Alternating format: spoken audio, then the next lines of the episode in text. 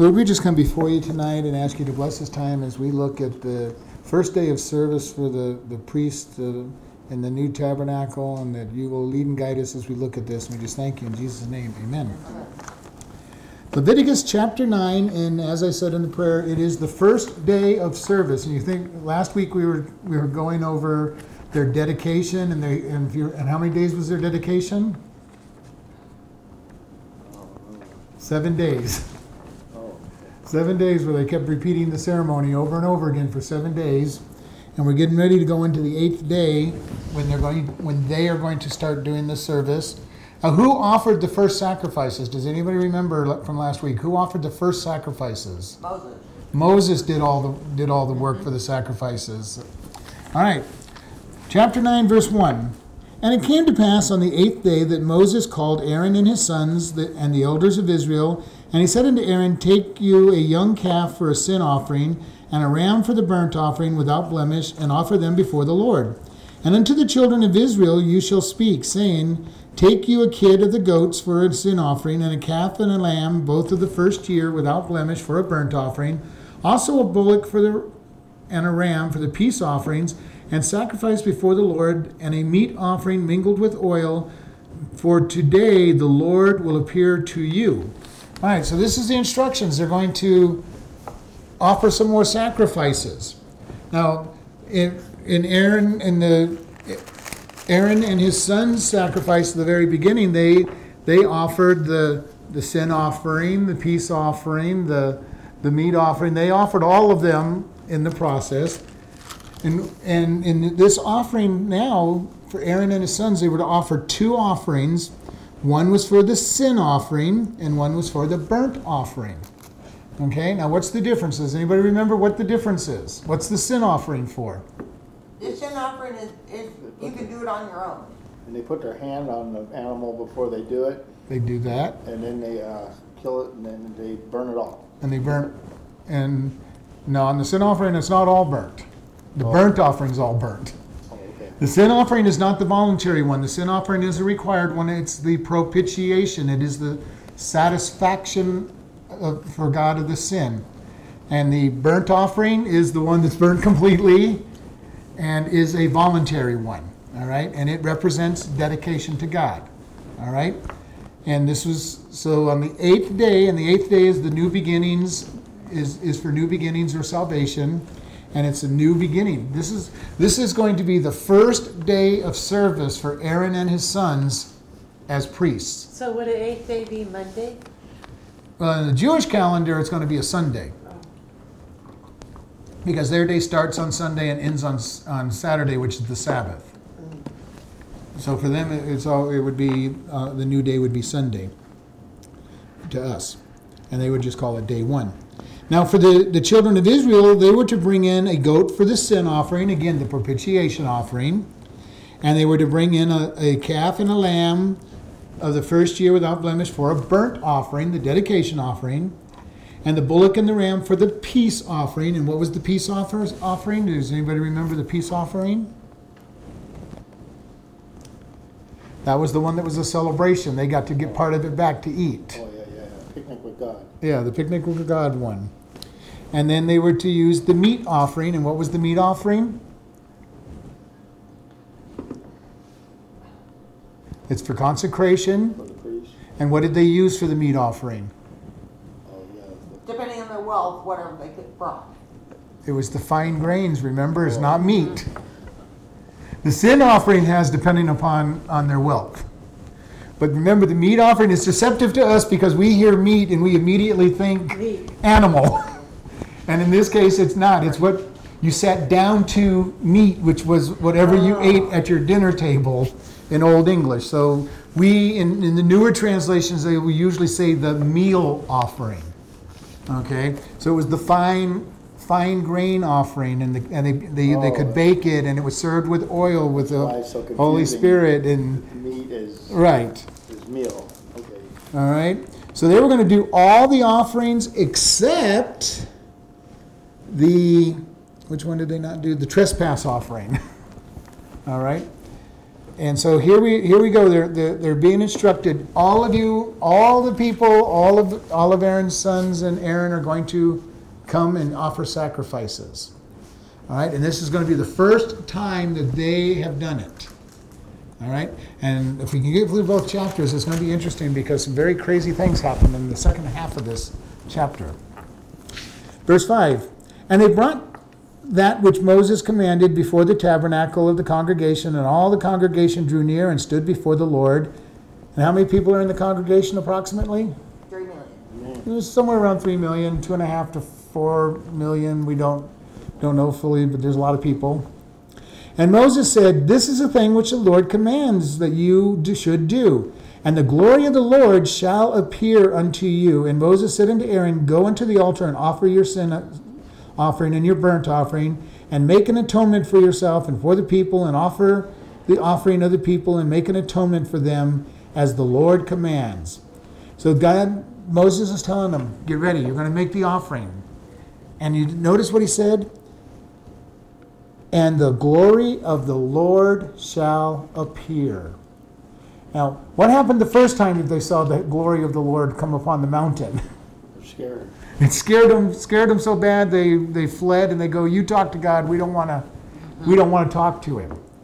Uh, the glory of the Lord, every time it appears, makes people fall to their face and worship, or flee if they're not ready for it. And we see the same thing even in today's world when God comes into the presence of something, people either draw close to worship or they really want to run away from God. And whether that's totally figurative or not, it is really what's true. You see people, when God's present, people either back off from it or draw closer. And we're going to see how this works out in this, in this uh, section. Verse 8 Aaron therefore went unto the altar and slew the calf for the, the sin offering, which was for himself, and for the sons of Aaron. And the sons of Aaron brought the blood unto him, and he dipped his finger in the blood and put it on the horns of the altar, and poured out the blood at the bottom of the altar.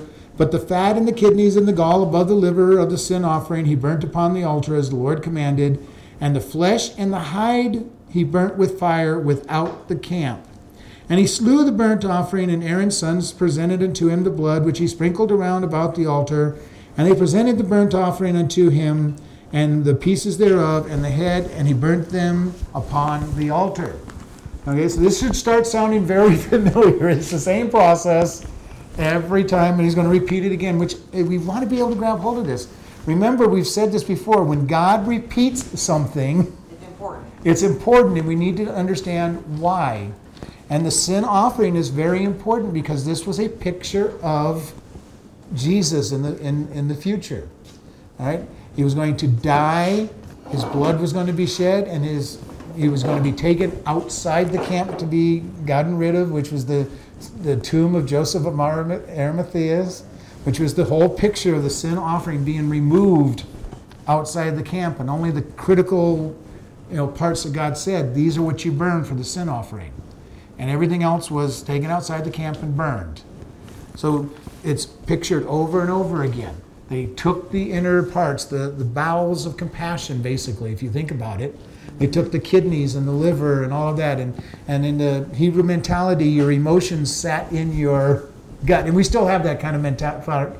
I have a gut feeling, or, you know, you're, I'm, I'm, uh, I have that feeling deep in my stomach. You know, we still have the idea that the emotions sit in the stomach. You know, we usually say heart more than. More than stomach. I have a gut feeling. Mhm. Never thought about that. so all of the internal emotional part that Jesus went to the cross for his love for us, for the sin offering, and then they took the the uh, burnt offering. And remember that what they did is they killed the burnt offering. They they skinned it, and who got the skin? Priest. The priest. That the skin would make coverings and shoes and whatever else is very valuable. And for our for our total sacrifice, we are committing ourselves to be turned over to God, and then we are clothed in Christ. All right, so the skin is used to cover in this case. All right, so we're looking at this, and they get out and they offer these sacrifices, and they take the they get they put the on the, for the sin offering, they put the hide and everything off to the side to be carried out of the camp by one of the Levites to be burned. And he slew the burnt offering, and Aaron's sons presented to him, and he sprinkled it around the altar, and they presented the blood offering unto him with the pieces thereof, and the head and, he burnt upon the altar, and he did wash the innards of the legs and burnt them upon the burnt upon the burnt offering of the altar. So again, we're getting this picture. I mean, they've had this thing set up now for a little over a week. It's been dedicated. They've had a, you know sacrifices every morning, every night, you know, for Aaron and his sons for seven for seven days, and so there's going to be blood sprinkled all over this place. And I can't imagine what the tabernacle had to begin to smell like, even though it's being, you know, the blood's on the sand. If you've ever smelled blood that's been unrefrigerated for any length of time, it does It not smell good. no. It does not smell good. And it gets dry, it's really thick. Dry and thick, and uh, at least it's being poured out on the sand so that it's not going to pool up or anything. Just a sand pulls up. Maybe it makes it pool up faster. I don't know. Yeah. Verse 15, and he brought the people's offering and took the goat that was for the sin offering of of the people and slew it and offered it for a sin as the first, as the first one for Aaron and his and his sons, which means they skinned it and they and they uh, they cut it open, took the, the innards out and offered it. And he brought the burnt offering and offered it according to the manner. And he brought the meal the meal offering and took a handful thereof and burnt it upon the altar beside the sacrifice of the morning. All right, so he took a little bit of that meal.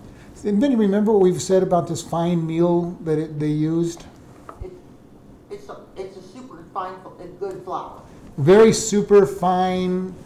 You know, they, they took they took the time. Most flour in that day, we we've talked about this before. They just took the the wheat germ. They got, they got off the, the husks and everything, and then they ground it with the little shell around the around the kernel.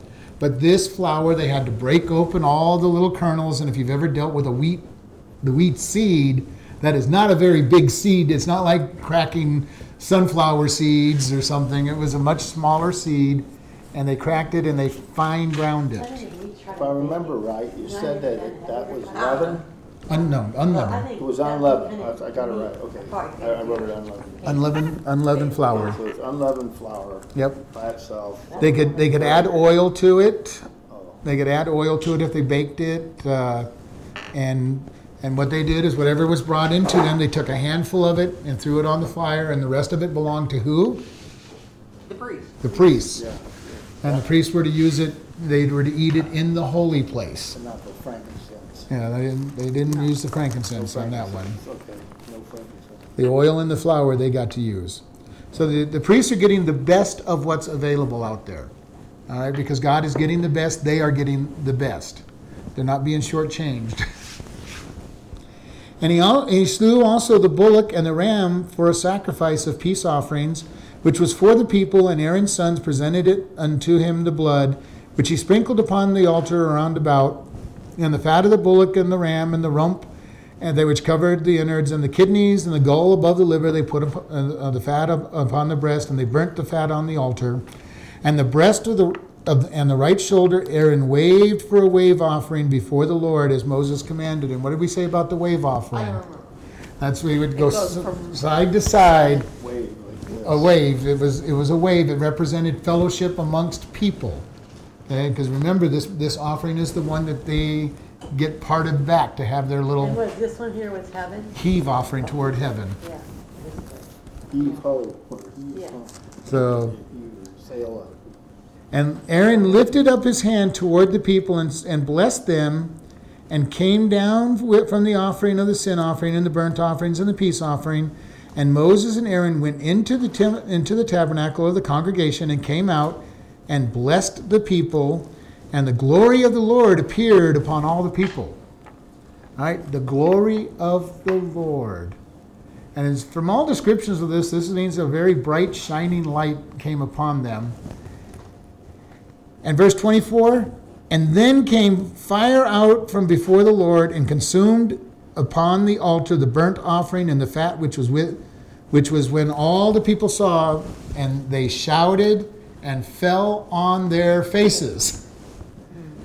I think I would fall down on my face too if I saw fire fall down from heaven and burn everything upon the altar. Okay, this is this is no you know no small uh, event that we're seeing. Fire came down from heaven. Does anybody remember any other time the Bible tells us about fire coming down from heaven? when they were uh, traveling i- in the desert. Well, they followed the pillar of fou- fire. Yeah, The burning bush. Well, we have the burning bush that was a representation where the fire did not destroy the bush. Moses is up in the mountain. Well, we had the lightnings and thunders and, and the light. How about when Elijah was with the prophets of Baal? And he poured all the water over the pro- over to prove that there was no fire under the under the altar, and then he called down to God and he burned down he burned down fire. Now, what does anybody remember? What was special about that fire? it consumed the, uh, the offering, Consumed the offering. and then it went to the other offering after they. No, it didn't go there. No, not yet. It covered the offering, the water, and the rocks, and the altar. That's a hot fire. All right? So I just want to make sure, we, I want to try to draw these things together. This is not a one-time thing, but God, God uses fire to show, show his presence in various places in the scriptures. So, and the people gave a shout, and I don't think this was a victory shout they gave. I think this was more of a oh no type shout. Uh, you know, we're seeing a new power from God. And they're right in the middle, and they fell on their faces. Fell on their faces. Except for two people. Now, remember when we read the scriptures, the chapters and verses were added by people after the fact. They're not, they're not something that God put in, the, in there. Matter of fact, in the old Hebrew scriptures, they, you know, when if you read in, in the New Testament, they quote Isaiah says, and they say Isaiah says because they expect you to go to the scroll of Isaiah and search out where Isaiah said it, because you have to go through the whole book of Isaiah to find where Isaiah said something. We now have it easy so that when we come together, we go, okay, turn to Leviticus chapter 19 and Right. or 10 and be ready to study. Uh, it makes it a whole lot easier to study and teach now that now that we can be able to say, everybody, open your Bibles to this this place. But there are certain places where it's kind of unfortunate that they put chapter breaks because this is one of those. Chapter 9 and chapter 10 are all the same event. Okay? They're the first day of service for the priests. And the chapter break in there kind of makes it seem like, okay, we're, we're done with the The next station. we're done with it and we're going to someplace else. But no, this is right after the fire has fallen down from heaven. All right? So we're going to be in chapter 10, verse 1. And Nadab and Abihu, the sons of Aaron, took either of them his censer and put fire therein and put incense therein and offered strange fire before the Lord, which he commanded them not. And there went out fire from the Lord and devoured them, and they died before the Lord. And we're going to stop there because there's quite a quite an interesting event. First day of service, and Aaron's got two sons that decide to do things their own way. Kind of imagine, kind of an amazing. Uh, you know, think about this. If you were on your first day of a job, would you just be going out and doing whatever you felt like doing, or would you be making sure that you're doing what you're told? Well, it's your father, so they've been seeing it done for a while. They probably thought, hey, I can do this. First time Aaron's done it. Oh, This is the first time anybody but Moses has done oh, so they saw the Moses. offering. They They've seen Moses do it for eight days. Yeah, so they figured, hey, I can do that. But do you, do you see the arrogancy in there in these how kids? confident kids get, yeah, Yeah, the overconfident. arrogancy of his sons in this event. Yeah, Because most people, when they start a job, you, there are, granted, I know that there are those exceptions. There are those kid, those people that go out and say, "I'm just going to show them, you know, How to do it right." how, how to do it the right way on their very first day," and they usually get fired the very first day. Right. You know, Aaron's sons got fired, literally. Uh, they go out and they grabbed their censers. And do, what do you know what a censer is? No, that was my next question. Okay, a censer is a is a pot where the fire would be able to go into, and they would pour incense on it, and it would smoke. If you have the pictures of the of the priests that we passed out, that you'll see that little thing on chains on their, on, in their hand. Yeah. Uh, still used in the Catholic Church on their very formal, Yes. their I formal, saw day, that. their high, s- their high, Nauseating. high ones. It smells. Yeah, it's, uh, I understand it smells pretty Yeah. bad, and and they can swing them and do all kinds of They get things with really them, and they smoky, smoke too. and and so this is what they did. They ran and got their incense, and and what did we say incense represents? Way back when we're talking about the altar incense. I'm gonna try to keep remembering so they kind of remember these things. The prayers of the saints going up. All right, the incense altar, the prayer is a picture of the prayers of the saints. Through the, So whenever they use incense all the time, and that's what it means in? Well, Or is it just that? for the biblical, now what Satan and his other incense, you know, is, is, you know, and the other religions is using them for, I don't know fully. no, because in the. But when you see it in the Bible- blood incense, so that means the prayer's going up? Yes, Okay. when you see it in the Bible, Incense a lot, Yeah. When you see incense in the Bible, it's referring to the prayers, and sometimes it says the Okay. smoke of the in- incense, which is literally what he's talking about, more the smoke than the than the incense themselves.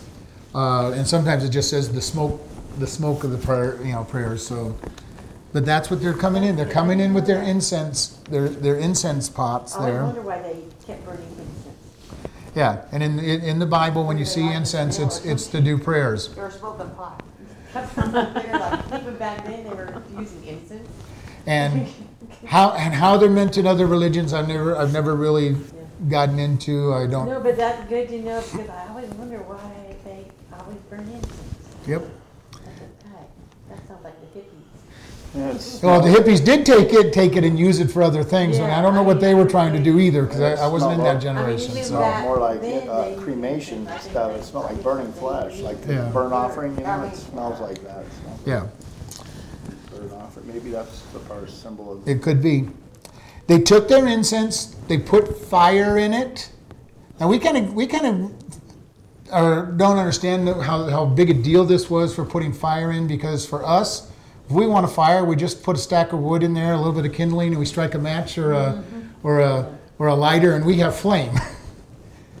For them it was a big deal because you either had to use flint or you had to use a you know friction device you know some form of friction.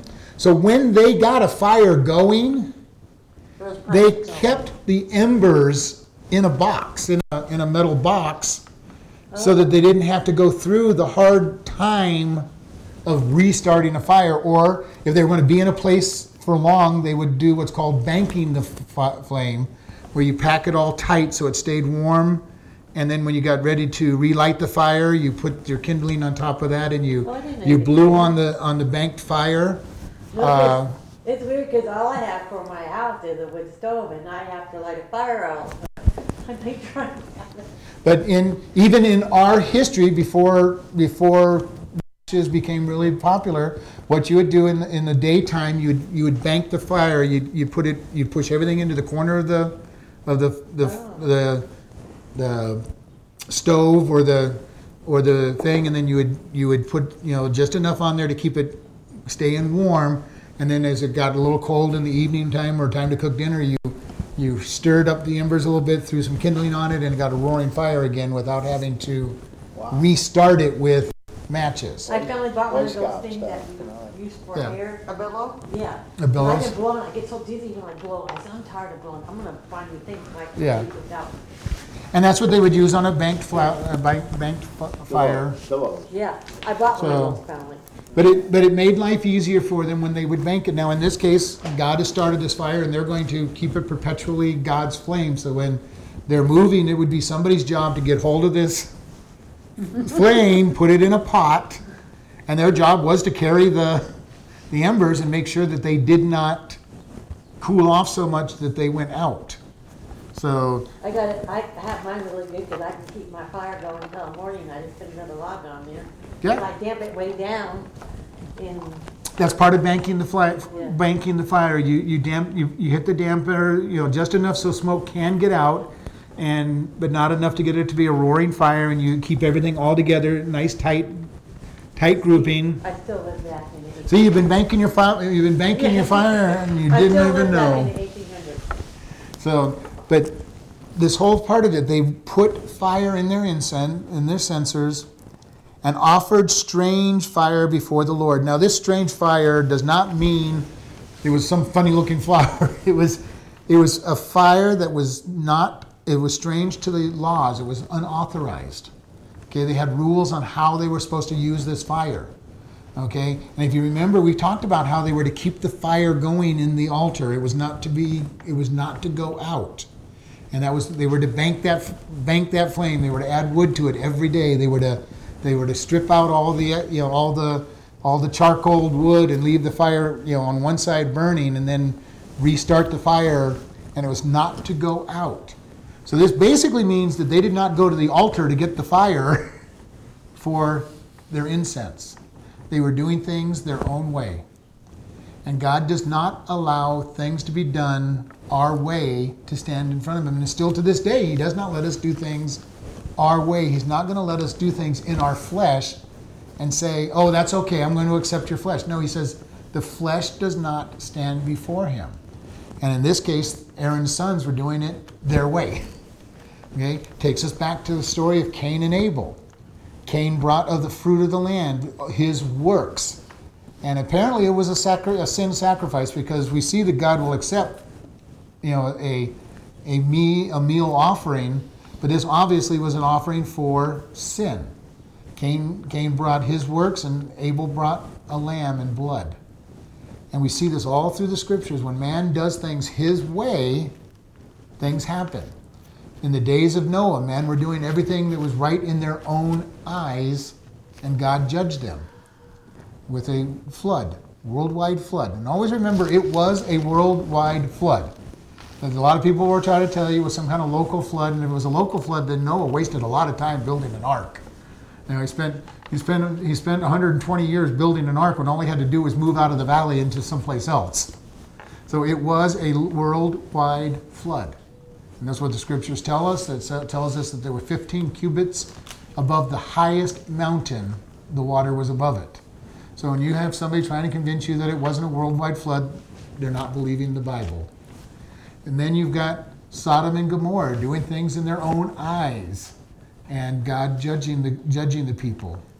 And when you read the book of Judges, the, the repeating motive and mo- motif in, in Judges is and the people did what was right in their own eyes, and God sent somebody, you know, depending on which judge it is, to to discipline them. And then it says, then the, then the people repented and called upon the Lord for help, and God raised up a judge. Then it goes into a story of a judge. And then the judge dies, and then you start the whole, whole story again. And the people did what was right in their own eyes. God sent somebody to judge them. The people were ca- captive for a period of time. They called upon, the, repented and called upon the Lord, and God raised up a judge. And that's, the, that's what Judges is all about, that same repeating motive, motif all the way through the book. All right? People sin, get judged, judge comes along, rescues them, brings them back to God, and they, then they fall back down again. We're coming to the end of our age where people are going to do what is right in their own eyes. And we're seeing all of that going on right now. People are starting to do what is right in their own eyes. And as they're doing what's right in their own eyes, it's getting more and more sinful because sin just does not satisfy. You always want more of the sin to try to satisfy yourself, and it won't satisfy. So they've got this problem going on that people are sitting there trying to, to satisfy themselves by doing what's right in their own eyes. And we're seeing that we're going down very quickly. Yeah, This that's when all world. these stupid laws are passing that are sinful. We're getting all yeah, we're getting all the laws that are All supporting them sin. Are sinful and they're passing. And we're going down very fast. I mean, you know, most of us are here from the 60s and 70s generation where it still wasn't really that bad, and we have No, it gone wasn't. so far downhill from the, you know, that's where things really started. And we are we are going down quickly. It's It like we've jumped. like- It's like we've jumped over a cliff. They were going. Things are getting so I bad. mean, to me, I think TV is getting so terrible. I mean, practically every show.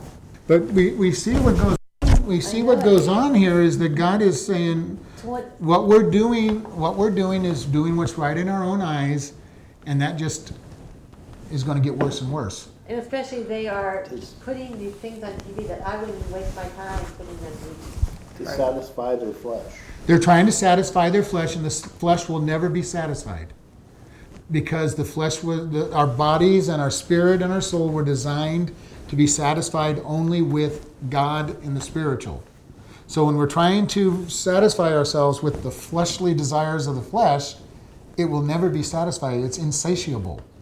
It, it won't even be satiated a little bit. It will. It just wants.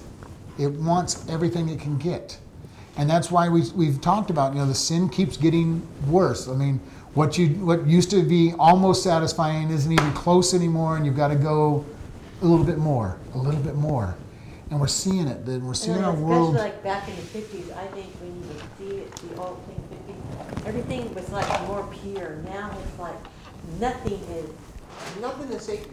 you know, nothing is. Even even in those generations, though, they pushed. Every generation has always pushed the envelope.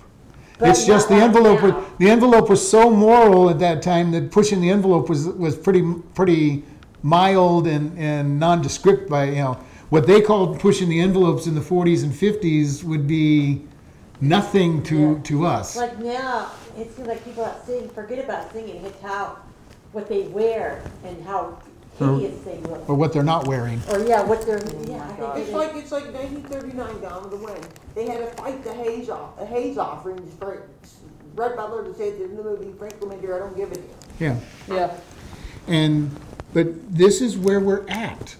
We're seeing, and it would be one thing if it was just one or two countries experiencing this, But like you said. but I it believe is that this- everywhere across the world that is facing this moral decline, which is both scary and exciting because that just means we're approaching the end where God will need to judge us. Scary. And well, for us as Christians, it's not I scary mean, not- because not before scary, God but it's judges scary us, For the people. well, it's going to be terrible for the people who God judges because they will be trying to correct them and bring them back to back to Him. The problem is that we have to go through a lot of hardship and, and problems as we get there before the before the rapture. But we are getting there. We're seeing God moving. We're seeing we're seeing sin abound. We're seeing we're seeing when, when Christians are called bad because they're trying to do good things, Well, and people who do good things are called bad, and people who do bad things are, are called good. You know, Even like, look at that earthquake. Like it said in the Bible, there's gonna be big earthquakes and Right. everything, you know. Right. and and I and I have no doubt that that was part of the I really end think, times. you know, and and the increase in the in the tornadoes, the the weather, increase, it's about the the weather. increase in the hurricanes and the typhoons and the earthquakes. We're seeing exactly what God said was there. Now, there's a lot of people that won't go and say that because they're so afraid of somebody getting upset, but I'm not. This, I really think, is part of the end times positioning. And if we're not at the end times, you know what? I really don't care because uh, Paul said he expected the you know God to return in his day. So if he doesn't come in my day, we're we're still closer now than we ever used to be. See, that, that's weird, that's weird you said that, because they expected him to Yes. be back then. Yes. Yeah. But there were a lot of things that weren't even close to being around, you know, Yeah. then there's that we look into, and even in my day, as I've studied the scriptures, well, they used to talk about how you couldn't buy or sell without the mark of the beast, and they used to laugh about that. Well, how could that be? Well, we know darn well with the computers and tracking of people, and we know how easy that is. One world currency. the one world currency that nobody could figure out how that could happen. They used to they used to swear that the scene of the, the, the, the statement where the whole world would be watching the prophets when they were resurrected had to be symbolic because there was no way the whole world could watch. And now we know that they can, They can can, yeah. they can do it, and there would probably, and we could even picture them actually putting a channel, say, watch these guys as they lay dead in the street, you know, and there'd be a channel on that 24 hours a day. You know, 24 hours. 24 hours, watch these dead guys. well, it says they were having parties because they died, so, and giving gifts to one another. But, you know, what I'm saying is all these things that we used to say, you know, that used to be said in the 60s and 70s where just no way those can handle, be happen. They have to be, they have to be spiritualized. And now as we're getting closer, we're saying, uh-uh, we see Like exactly how well that can happen. We're looking at this, and then, okay, so they've got this unapproved fire. All right, whatever that really meant, it wasn't, they had rules on this is what you do, this is how you do it, and they violated the rules. Well, think about this God sends a flame down, burns the burns the uh, sacrifice on the altar. The people probably going, oh, and fall down flat on their face. and these two guys run and get censers and, and start trying to worship God in their own way. Everybody is falling flat on their face in the glory of God, and these and these two guys are saying, okay, we're gonna we're gonna worship God the way we want to. Where should they have been? On their face. They should have been on their face before God. And yet they're running around doing things their own way. We have to be careful that we don't start trying to do things our own way when God is trying to get us to do something. And this is this is where it's really hard sometimes when we're walking by faith and trying to figure out, okay, God, what do I do? What don't I do? And I can- is hard. And I can guarantee I have made mistakes many a times and it's caused problems in my life when I've gone and done the wrong thing, thinking that I'm doing the right thing, but I didn't spend enough time in prayer, didn't spend enough time on my face saying, God, what is it that we need to be doing? Like I said, God, give me a sign. I need almost a sign. Tell me, no, you don't do that. And he says this uh-huh. the just shall walk by faith. Faith. And that is hard. It is hard to walk by faith. I guarantee it is hard to walk by faith. It's not an easy, easy thing to do because faith is not by sight. It would be so easy if God just said, you know, here's big letters across the across the wall. Yeah. Do this. Or, or he spoke in your ear and said, This is what I want you to do. But that wouldn't be living by faith. How do we build our faith? How do we gain faith?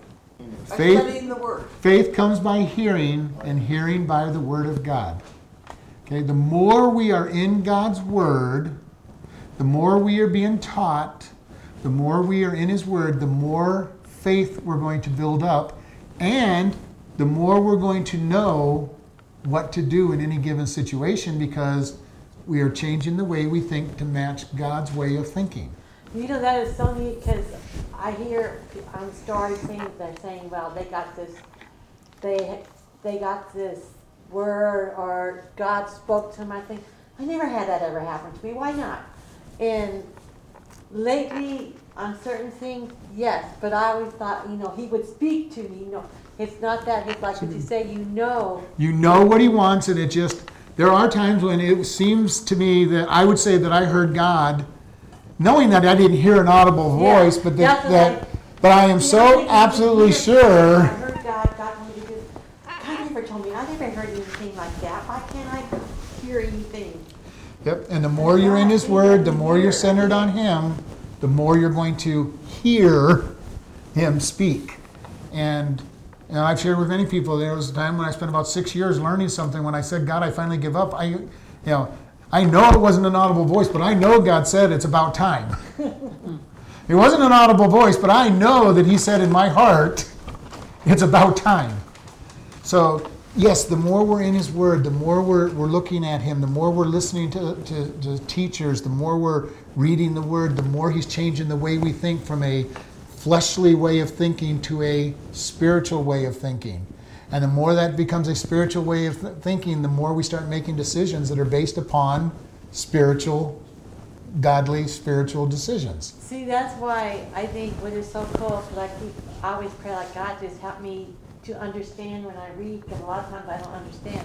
I think what you focused me on doing, I have really never been to a Bible study class. Mm-hmm. And since I started doing it, I thank you, God, this is what He wants me to do, and this is how I learned it. Because by myself, you can't, it's hard, I can't learn by myself. You need somebody to help. Now, the older you get and the more you get used to it, then you You can just start need- understanding it on your own.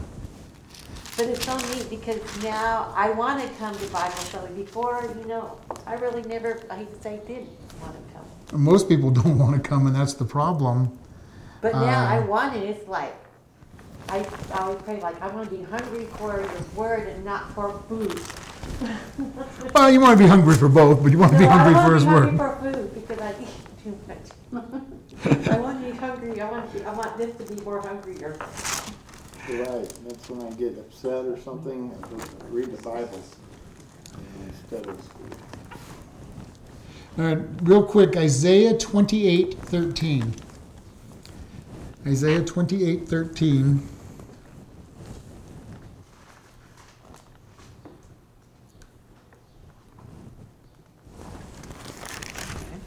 And let's actually go back to verse 9. Hold on. Isaiah. 28, verse 9.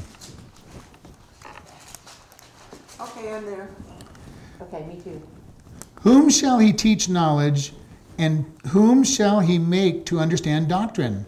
Them that are weaned, weaned, weaned from milk and drawn from the breast. For precept must be upon precept, precept upon precept, line upon line, line upon line, here a little and there a little. For with stammering lips and another tongue will he speak to his people.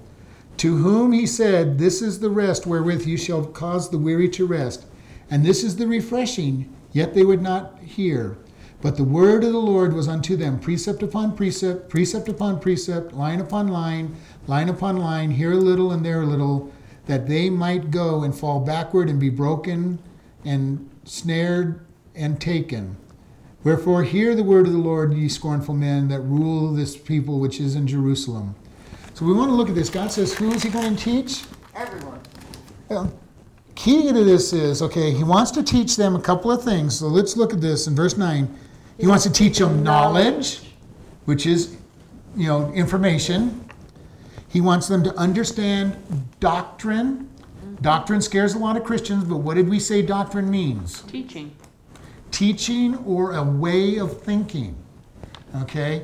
We used to we when you went to college, you used to go to college to study a discipline and they taught you doctrines within that discipline. Mm-hmm. Or if you remember the history of the Monroe in America, we had the, what was called the Monroe Doctrine.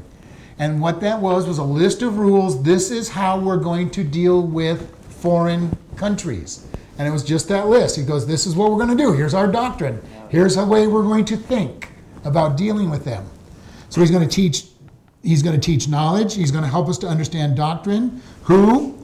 Those that are weaned from milk and drawn from the breast Adults. basically people who are growing up. Because we've talked about this, how a couple of people have, all, have often said, you know, they're now starting to really learn the Word of God and they wish they had started earlier on in their lifetime. They were still drinking milk at best. And I don't drink. And I have met so many people that want, don't, they don't even want milk, they want watered down milk. You know, they just want, you know, give me as little, little food substance as possible. And he's saying those that are wanting to study, basically the who want to study, they want to get beyond the, the most basic things. Milk is what you give to your, your child who doesn't understand, you know, can't handle real food. And we've all said this, and it's a picture, you know, it's okay for a baby to need milk. That's it's not a problem for the baby to need milk. If you've got somebody seven, eight, nine, ten years old who is still drinking only milk from a bottle, you've got a problem. Mm-hmm. Yeah, And yet we see so many Christians who have been around for a long time still drinking from a watered down milk in their bottle, wondering why they're not, not living a successful Christian life. And it says, when you, when you get off the milk and on the breast, it'll be precept upon precept. I said order on order. Okay. Hmm.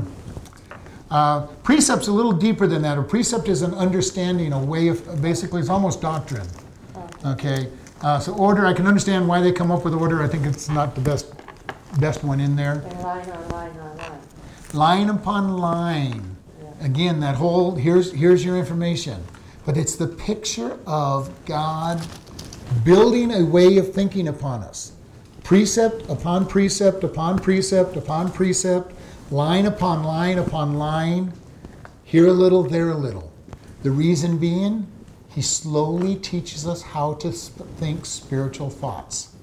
He doesn't just all of a sudden come in and says, you know, open up your head, let me pour in all the spiritual thoughts into your head, and now you don't know how to use them. Uh, because it would be confusing if he did that. If he totally changed the way we thought in an instant, there'd have to be a second miracle on how to organize those thoughts. Here he tells us, he lines them up, line upon line. And this is why the more you get into God's Word, the more things start joining up together, and the deeper your understanding gets to be, until one day you're going to be sitting there and going, Oh, wow, look what I just learned. And when you get that, Oh, wow, look what I just learned moment, share it with people. Share it with people. like I remember that. because it is important. The aha moment. you know. Those aha moments, those, wow, this is an amazing re- thought that I've just been revealed. And I get those all the time. And I had the privilege of sharing it with everybody that I, you know, because I get to be the teacher. But we want to be able to share those because it's line upon line, precept upon precept. God is going to add a little bit of information, a little bit of information, a little bit of information. And before long, we got all these spiritual thoughts in our head. And you know what God's doing while He's taking away, while He's adding the spiritual thoughts? Take it away the flesh. He's taking away the fleshly thoughts so that we think in terms of the spirit. And the key to this is when you start seeing yourself make spiritual decisions without really having to think about it, you know you're getting closer to your sanctification. The more you start thinking spiritual thoughts, it's a very good sign that you've been in God's Word, you're studying God's Word, you're, you're reading His Word, you're trying to understand His Word, and you're getting a lot of growth because He is teaching. And eventually, you make less and less flesh thoughts. Now, the flesh will always be there. They will never be completely gone because we still have flesh and bones that we have to deal with, and there's the sin nature within our flesh and blood. But we hope to get to the place where we make better spiritual decisions quicker than, than flesh decisions. You know what is decisions. really neat, is I pray a lot, because I believe in prayer so much. I pray, pray a lot, every single day, all, every morning and night.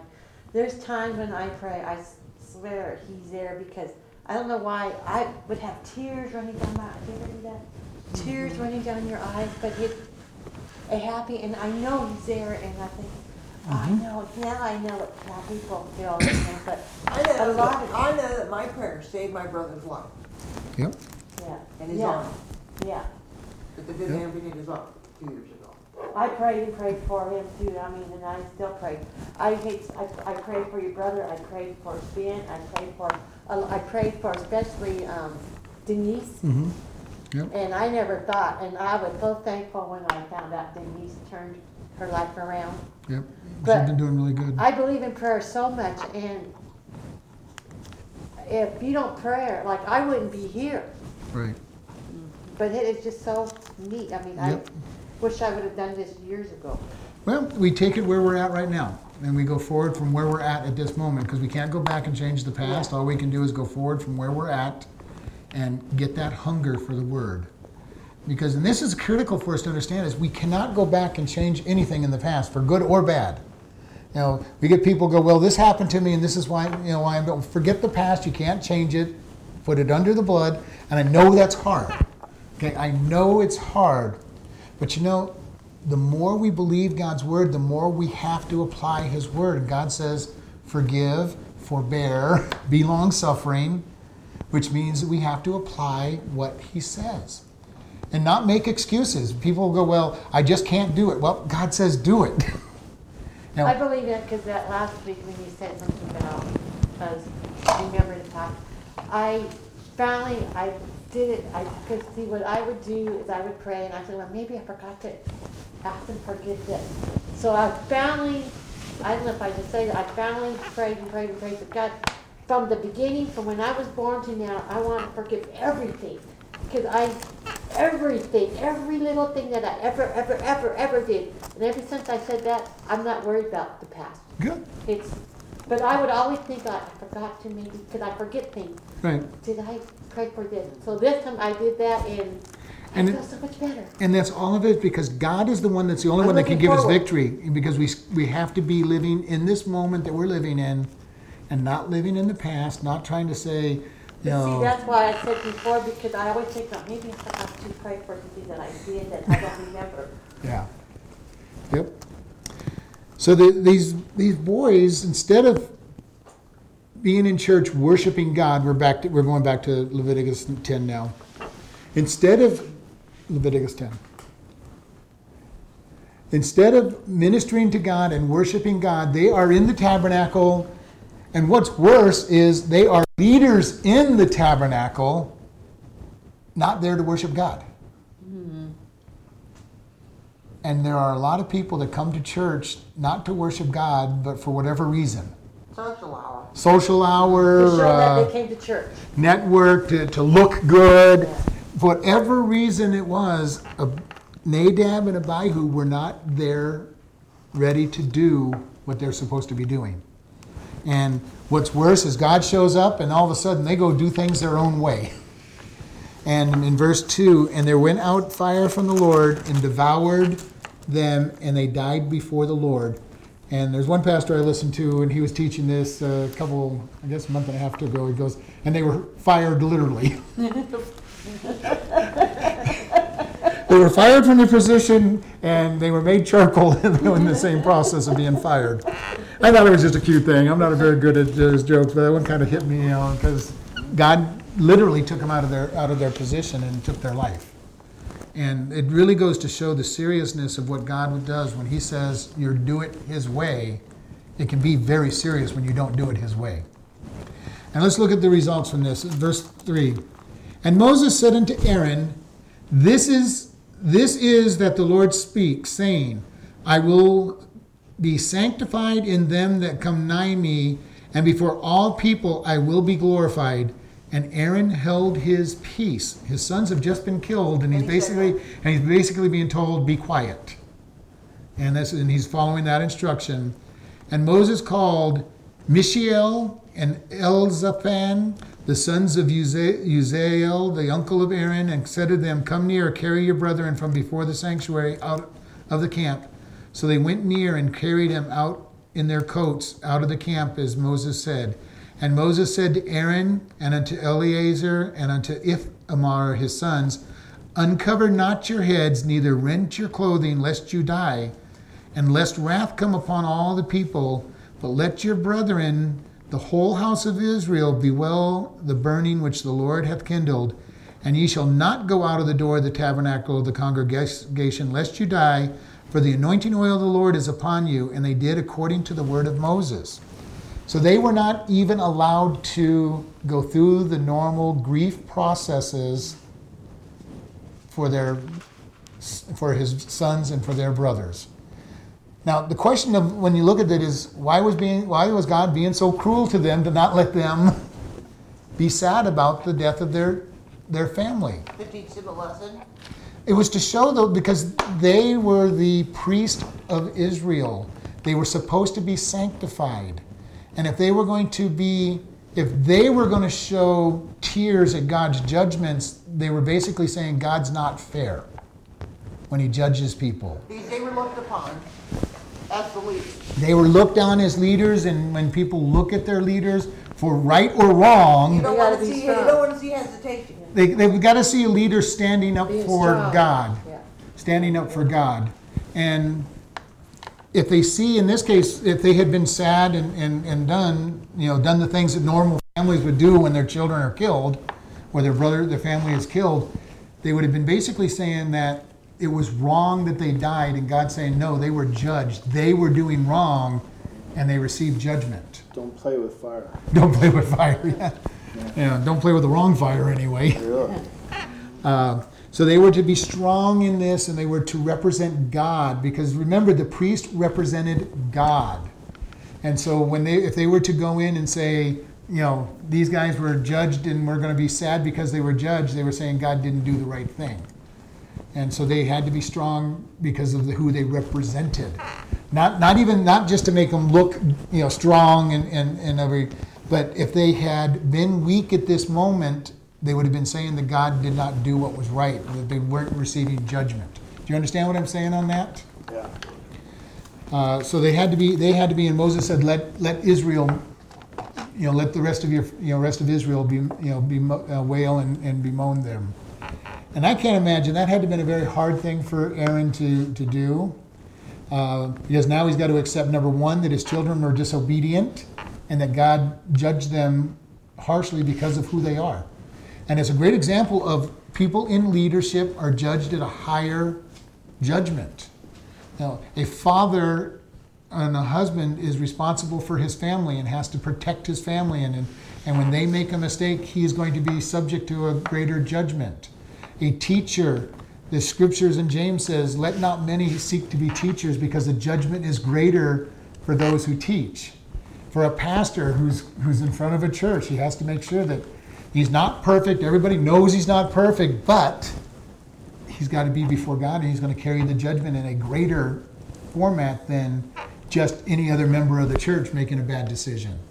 The pastor makes a bad decision, then it affects so many other people in the church. Mm-hmm. And we've seen some of these big name pastors who have gone on and you know and, and ruined their reputation through adultery or fornication and it was hurting the church and God let it become known to everybody and took them away from their ministry because of how much damage they were doing to the name of Christ. Media is right there looking Yeah. for money. Well, they're looking, you know, but the people are too. The people, even if it's not the news, it's still the people. The reputation in town, you know, when a when a pastor, you know, misbehaves because it's just the way people look. Came to that point where you said that if the, the person that criticizes a pastor, I was thinking maybe even if the pastor is wrong or bad, that they're gonna be judged too. So the scripture said to us. By not to even, I, I've been thinking about that a lot, that not to say anything badly about it. It's not just pastors. You don't want to say anything bad about anybody, but it's it's doubly important on a pastor because a pastor is worthy of double honor. Even if he's wrong, Even if somebody's wrong, you don't advertise it. you, you go to that person and talk to them. You know, it's okay to go to that person. That's something you do. Uh, and, but God is their judge. Don't ruin the whole God is church's their judge. reputation or God's reputation over the whole deal. Right, because if somebody's doing something wrong, God will deal with them. You know, Jeremiah goes all over the place. He says, I will deal with the false pastors. So, and the false shepherds. So God says, I will deal with them. I will deal with this. David would not touch Saul. Even though he was anointed king of Israel, he would not go out and kill Saul because Saul was, had been anointed before him. And until God got rid of him on his own, he was not going to kill Saul. And if you read through the read through there, he had three at least three times when he could have that are in the scriptures that he could have killed him. Okay, and he says, "No, I'm not going to touch." You know, and he had every reason to. He was anointed king. Saul's trying to kill him, so he's really technically at war. He had every reason to be able to kill Saul, and he says, "No, I'm not going to do it because God put him in his place." And so this is really important. Leaders will all answer to God for their act, their act, actions and that includes governmental leaders. And when God puts in a leader who is there to judge his people, the, that leader is still going to be answerable to God for what he has done. Okay? Uh, you get somebody like a Hitler. Hitler's got a mighty answering to God for what he brought Germany into. Now the German people have you know answer too because they let him let him do it, but Hitler as their leader is going to have a lot of answering to do before God for where he took that country. So God is an ultimate judge. And it's very important because that we understand that. At verse 8, and the Lord spoke unto Aaron, saying, Do not drink wine nor strong drink, you nor your sons with you, when you go into the tabernacle of the congregations, lest you die. It shall be a statute forever throughout your generations and that they may put difference between the holy and the unholy, and between the clean and the unclean. And you may teach the children of Israel all the statutes of the Lord has spoken you unto them by the hand of Moses. There are many that have believed that because of this statement, that it is possible that Nadab and Abihu were drunk in the service of, you know, while they were in there. Now that's it's not very clear, and I understand the point. They say because God mentions this in the in the correction of it, because this has already been said that they're not, you know, the priests are not to drink in pre- previous. So it's a, there are people that say that Nadab and Abihu were drunk, and that's why they were out, basically out of their mind when they when they grabbed these censers. Now you can take that for what it's worth. It kind of makes some sense, you know, because when people get drunk, they lose their inhibitions and they start doing things that they later on realize that they regret, and they know, you know, and if they weren't drunk, they would have known better than to do. Uh, and it's been a celebration for you know for a week. They've been in the te- you know the temple for a week. It is possible that, that they had gotten gotten a little bit inebriated and did something dumb. Um, Today, today at the doctor's office, some guy knocked the water thing down, you know, the five gallon water thing, this guy didn't, I don't know, he knocked it over, it was a big scene, you know, luckily it wasn't glass, but it, he, he was out of line, you know, he just didn't see it, or, no, it was like crazy. We're going to end here because we are out of time, and I wanted to finish this chapter for just a few, too many few too many verses to try to finish it tonight. Well, that's another thing about them being drunk. I didn't think about it. Yeah. Well, let's go ahead and close in prayer and Lord, we just thank you for this evening. We thank you for how much you love us and that you care for us. And Lord, we ask that always that we help that you help us to always stay in focus on how we're supposed to walk with you and work with you. Help us to learn to walk by faith in a greater and greater manner in, in all that we do. And we just thank you in Jesus' name. Amen.